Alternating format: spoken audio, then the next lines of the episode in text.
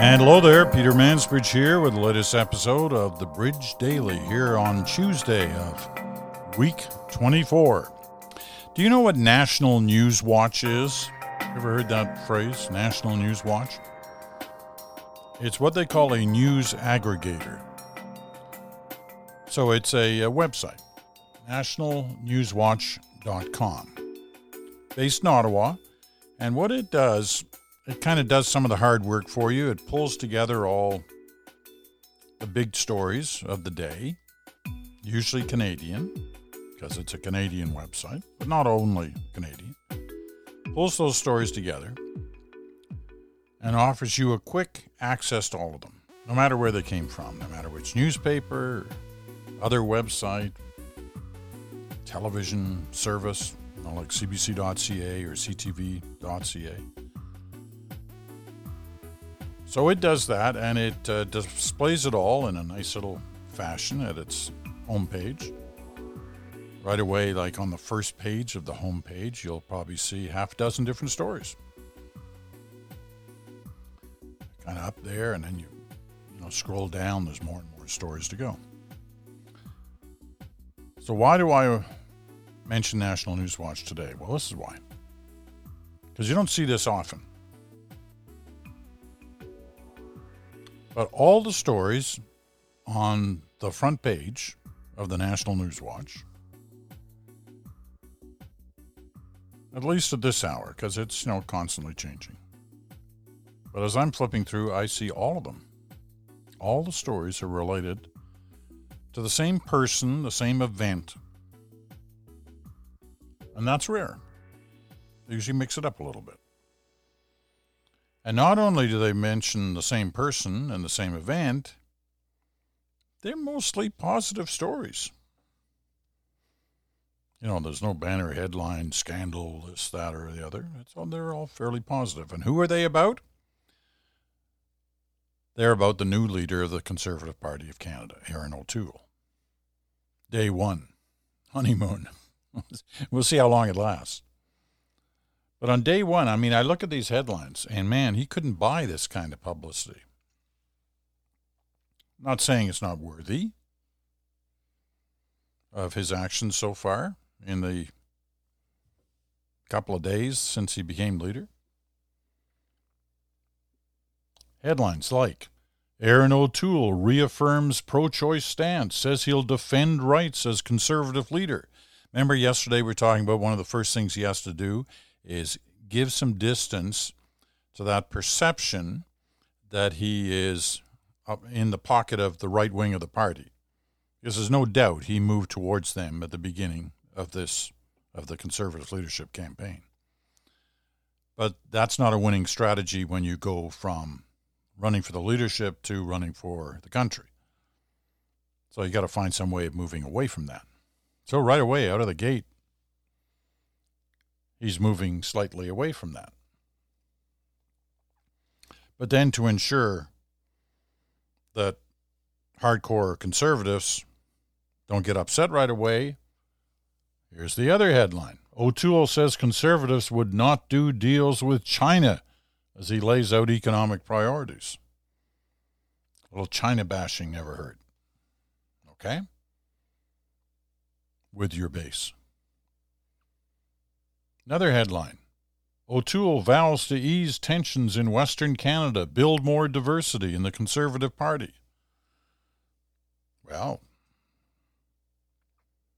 those in Western Canada, especially Saskatchewan, Alberta, are upset, feel that they have been ignored by the federal government of this day, the Liberals, especially on the resource front. O'Toole knows where his base is. That rock solid vote in Saskatchewan and Alberta, especially, and in parts of Manitoba and parts of British Columbia, are obviously important to keep. O'Toole pledges to fight for middle class. Well, you can't miss on that. That's where most Canadians, most Canadian voters reside in the middle class. So you want a fighter for the middle class. You got to show that front too. And it goes on and on. Right? Lots more. headlines all about Erin O'Toole. And oh, look, you know, like there's some kind of strategy here for those first few days. Say the right things, get it out there, try to shape the opinion that others will have of you before somebody else shapes it for you. And that somebody else, of course, would be the Liberal Party and Justin Trudeau. And don't think they're going to say, oh, well, you know, look at the headlines you got. Let's give up on that. They'll come firing away too. That's part of their game. That's part of the political game. They all do it. Right? Now, what he's up against, in some ways, is the first story below the fold, if you will, as you scroll down. Trudeau considered best to manage pandemic, revive economy, poll suggests. All right. That's a Leger poll. And it's sort of contemplating who's the best leader for our times right now, given the pandemic. And what it says is that Trudeau and his management of the pandemic so far is favored by a majority of Canadians. And not only that, they think he's the best person to manage the pandemic. And there's no question that in these past five, six months, liberal support in the country has gone up as a result of the management of the pandemic. People Lots of people have criticized certain things, but overall, the impression has been pretty good. Which leads some to believe that some liberals want to have, bang, an election. Let's go. Everybody else is off guard. So that's part of what Erin O'Toole is trying to do here is position himself and his party in a much better way than they were positioned in the last campaign. As you can remember, there was doubts about Andrew Scheer and about doubts about the way he would conduct government on some of the key issues of the day last year if he'd been elected prime minister. Well, he wasn't, and Trudeau won a minority, albeit, but in spite of running a you know very questionable campaign and having all kinds of problems in the year running up to the campaign. Well, this year, right now at least, he's in a better position in terms of the way Canadians see him. But there's a new player in the game, new player on the field. And that's why it's so important for Erin O'Toole to make these opening days. Nobody thought he was going to be leader. Now he is the leader. He can shape the view many Canadians have of him by taking the kind of stands he's taking right now. But it's early. And one of the things that Erin O'Toole and the Conservatives and the other parties are up against is this belief on the part of most Canadians, according to Leger, that the best person to handle the pandemic in Canada is Justin Trudeau. So, election, no election. What's going to happen? Well, here's the landscape. Parliament is in has been prorogued which means it's basically not sitting, and we'll come back in a couple of weeks. It'll be a throne speech. Now, what a speech from the throne means is the government outlines its agenda, its plans for what it wants to do in this session ahead. Okay? It's usually very general in scope, but it does give you a, a sense of the direction they want to go in and the things they want to do. And if you're going to go to all this trouble, you better have something different than what you were saying in the old session. And when that comes up, one of the first things that happens is one of the opposition parties will put forward a motion of non confidence in the government. Now, if it's a majority government, doesn't matter. If it's a minority government, like we see right now, of course, it does matter. Because if all the opposition parties say, yeah, we're going for that. We don't have confidence in this government, then the government will fall. And if it falls, there has to be an election. So, what does everybody do here? I mean, if the government, if Justin Trudeau wants an election, he could call one today. But he has said he's going to have a throne speech. And then, so the option is for the opposition, if they want an election, to defeat him. Now, he could make this speech from the throne so unpalatable for the opposition parties that they'd have to vote against it. So he could force it that way.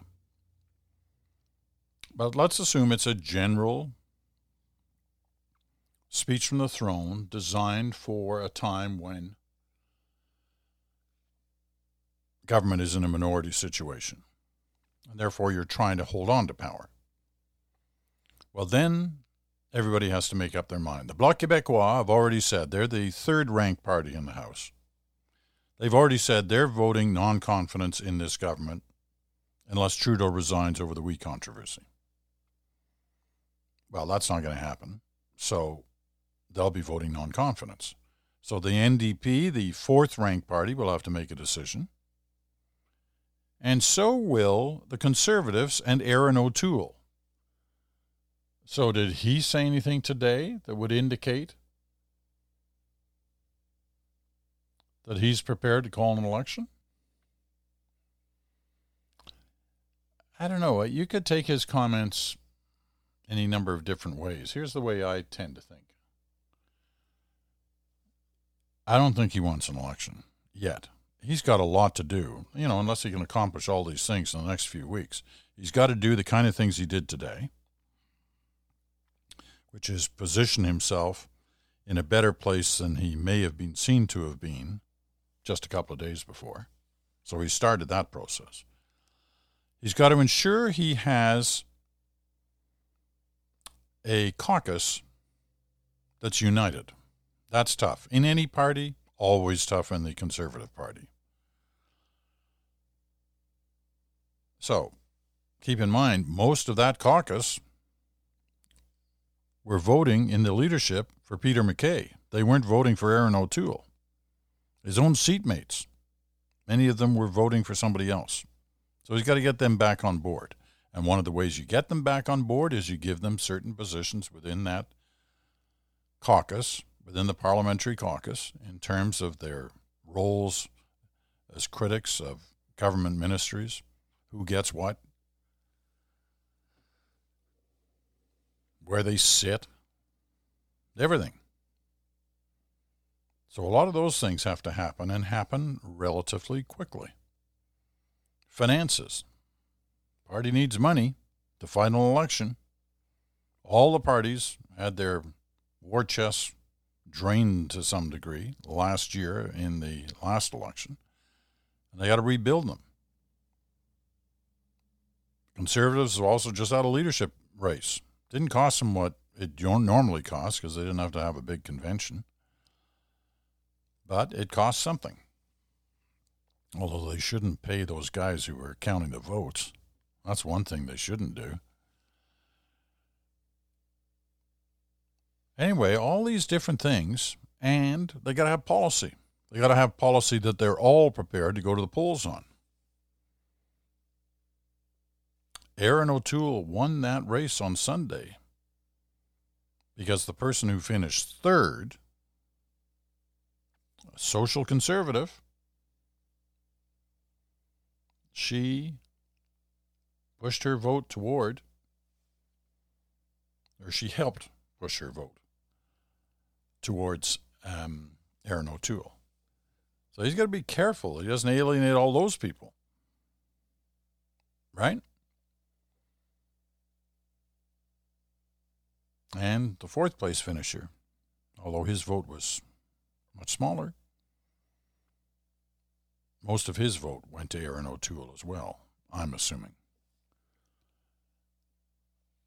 So he's got to be careful. He's got some really difficult navigating to do here in the next little while. So, does he want an election right away? I don't know. Some argue the Liberals want one because they're in a good position, indicated by polls like that Leger poll I was talking about. But at the same time, do they really want to take the risk, the gamble of having an election campaign in the middle of a pandemic? Right now, things look kind of all right, although there have been some worrying signs of spikes in different places, especially in British Columbia and even to a degree in Ontario. But they're all manageable, and the positivity rate, which we talked so much about last week, is still down. So that's all good. But what if everything goes south? What if a second wave comes in in October, right in the middle of an election campaign, and it pounds the country? On all the things that look like they were so well managed today, look poorly managed then. Then what happens to the government in power? Well, you guessed it. So, how about the spring for an election? Most minority governments last two years. That's the average, around two years. Well, you know, we haven't even been a year yet into this one. Anyway, some things to think about. And we'll see how this goes. I wasn't planning to have done this again today after uh, talking about Erin O'Toole yesterday, but I think it was worth it. I, I, I loved looking at that that front page of the National News Watch because it's rare that happens. That all the stories are about the same thing, basically same person, but they're all basically positive. That's rare. Erin O'Toole should get a, uh, what do you call it, a freeze frame, uh, something shot, screenshot of that first page of the National News Watch, have it put up and frame it, put it in his office. Yes, believe me, it doesn't get better than that. Okay, a couple of other things to mention on this day. Do you remember? I guess it was about six weeks ago. A story came out that Barbados, you know, popular island for many Canadians, Caribbean country, that Barbados was offering up a 12 month visa for anybody who wanted to come there and work remotely. Choose to take up residence in Barbados for a year. This is a result of the pandemic. Well, two things are clear today. One, that's actually been a fairly popular idea. And two, other countries are looking at it. Here's why they even mentioned it. In 2019, last year, BP, before pandemic, 712,000 people visited Barbados. Many of them Canadian. This year, in April, May, and June, visits were almost zero. So you imagine what that's doing to the economy of Barbados. They need tourism dollars more than anything. And this year, not surprisingly, nobody's going. So they come up with this idea. Now, so far, in the first week after they announced it, they had more than a thousand applications. You got to go through a process to be approved for this. They had more than a thousand applications in the first week alone, most of them from either the U.S., Canada, or the United Kingdom. So other people aren't sitting around wondering about that. Other countries. They're saying, hey, that's a heck of a good idea. So who's doing the same thing? Some of the rules a little different, but basically the same thing. Bermuda Estonia, Georgia, just to name three others, who have similar situations plummeting tourism business and the need to have people in country helping prop up the economy by simply living there, buying their groceries, doing all of that. So the New York Times this week's got an article about how several countries, and I'll just name them, with fragile tourist economies have started to offer visas that allow foreign nationals to live and work for a period of at least six months, appealing to what are called digital nomads and also people who have a severe case of wanderlust during these months of pandemic. And you love that digital nomads. In other words, you can work anywhere. You can do your job. It doesn't matter where you are. So these countries are offering visas not for unemployed people, but for people who are employed and can prove that they can earn money while living in a different country through their normal job function. They can operate digitally. So, digital nomads. Even before the pandemic, says the Times, the number of remote workers worldwide was already growing. Research from the consulting firm of MBO Partners found that the number of independent workers in the United States which includes consultants, freelancers, and temporary workers, was around 41 million in 2019. 41 million.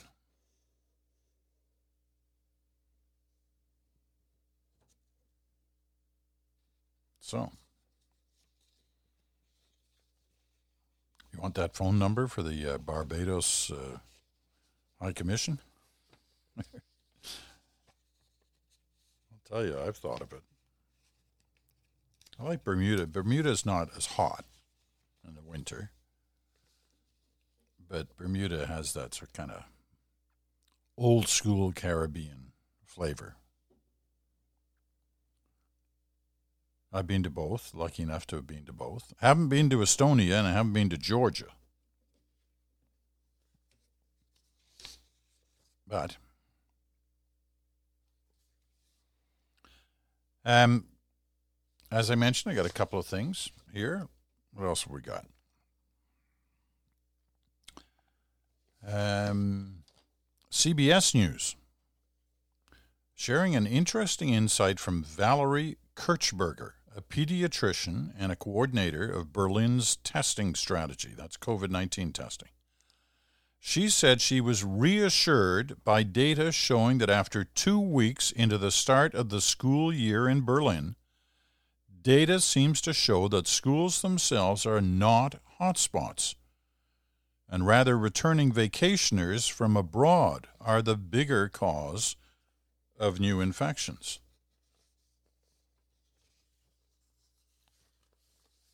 Boy, I hope that's the case here. First of all, we don't have a lot of returning vacationers from overseas. And second, we still have a lot of people very upset, very concerned, very afraid of what may or may not happen when kids start going back to school, whether it's grade school or college or university. And here's the last thing for this day. Polls done in June by the Manpower Group, What Workers Want. That's the name of this group. It's a survey of eight countries, and it revealed that staff in the U.S. and the U.K. were more negative about returning to the workplace than their counterparts in Germany, France, Italy, Mexico, Singapore, and Spain. We weren't in this survey, by the way. Canada wasn't. Employees have been influenced by a variety of things, such as favorable government response to the pandemic and confidence in the safety of public transportation for commuting. In other words, in that longer list of countries, they're confident. about the safety of public transportation. Not so much in the US and the UK.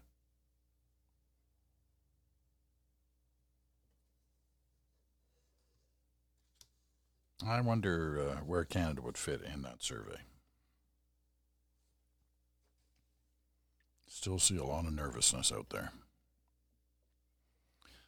All right, Tuesday means tomorrow's Wednesday. Hey, pretty good, eh? I'm still on top of things. And Wednesday means the race next door, where Bruce Anderson joins me. And we'll talk about one element. I don't think we've finally decided yet what it'll be uh, tomorrow. I think it's going to be, well, it's either going to be about polls and which ones we should actually look at and which ones we should ignore, or it's going to be about Trump and the power of television and does he actually understand television as much as he claims he does? I don't know about you, but I watched a good chunk of last night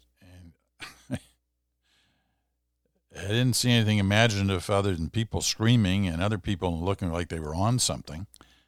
It was a very strange night. But we'll give it a try tonight to see what happens. And tomorrow on the race next door, we'll see what we end up talking about. If you have any thoughts, you have any comments on anything you've heard today, don't be uh, shy the Mansbridge Podcast at gmail.com. The Mansbridge Podcast at gmail.com. So I'm Peter Mansbridge. This has been The Bridge. Thanks for listening. We'll talk to you again in 24 hours.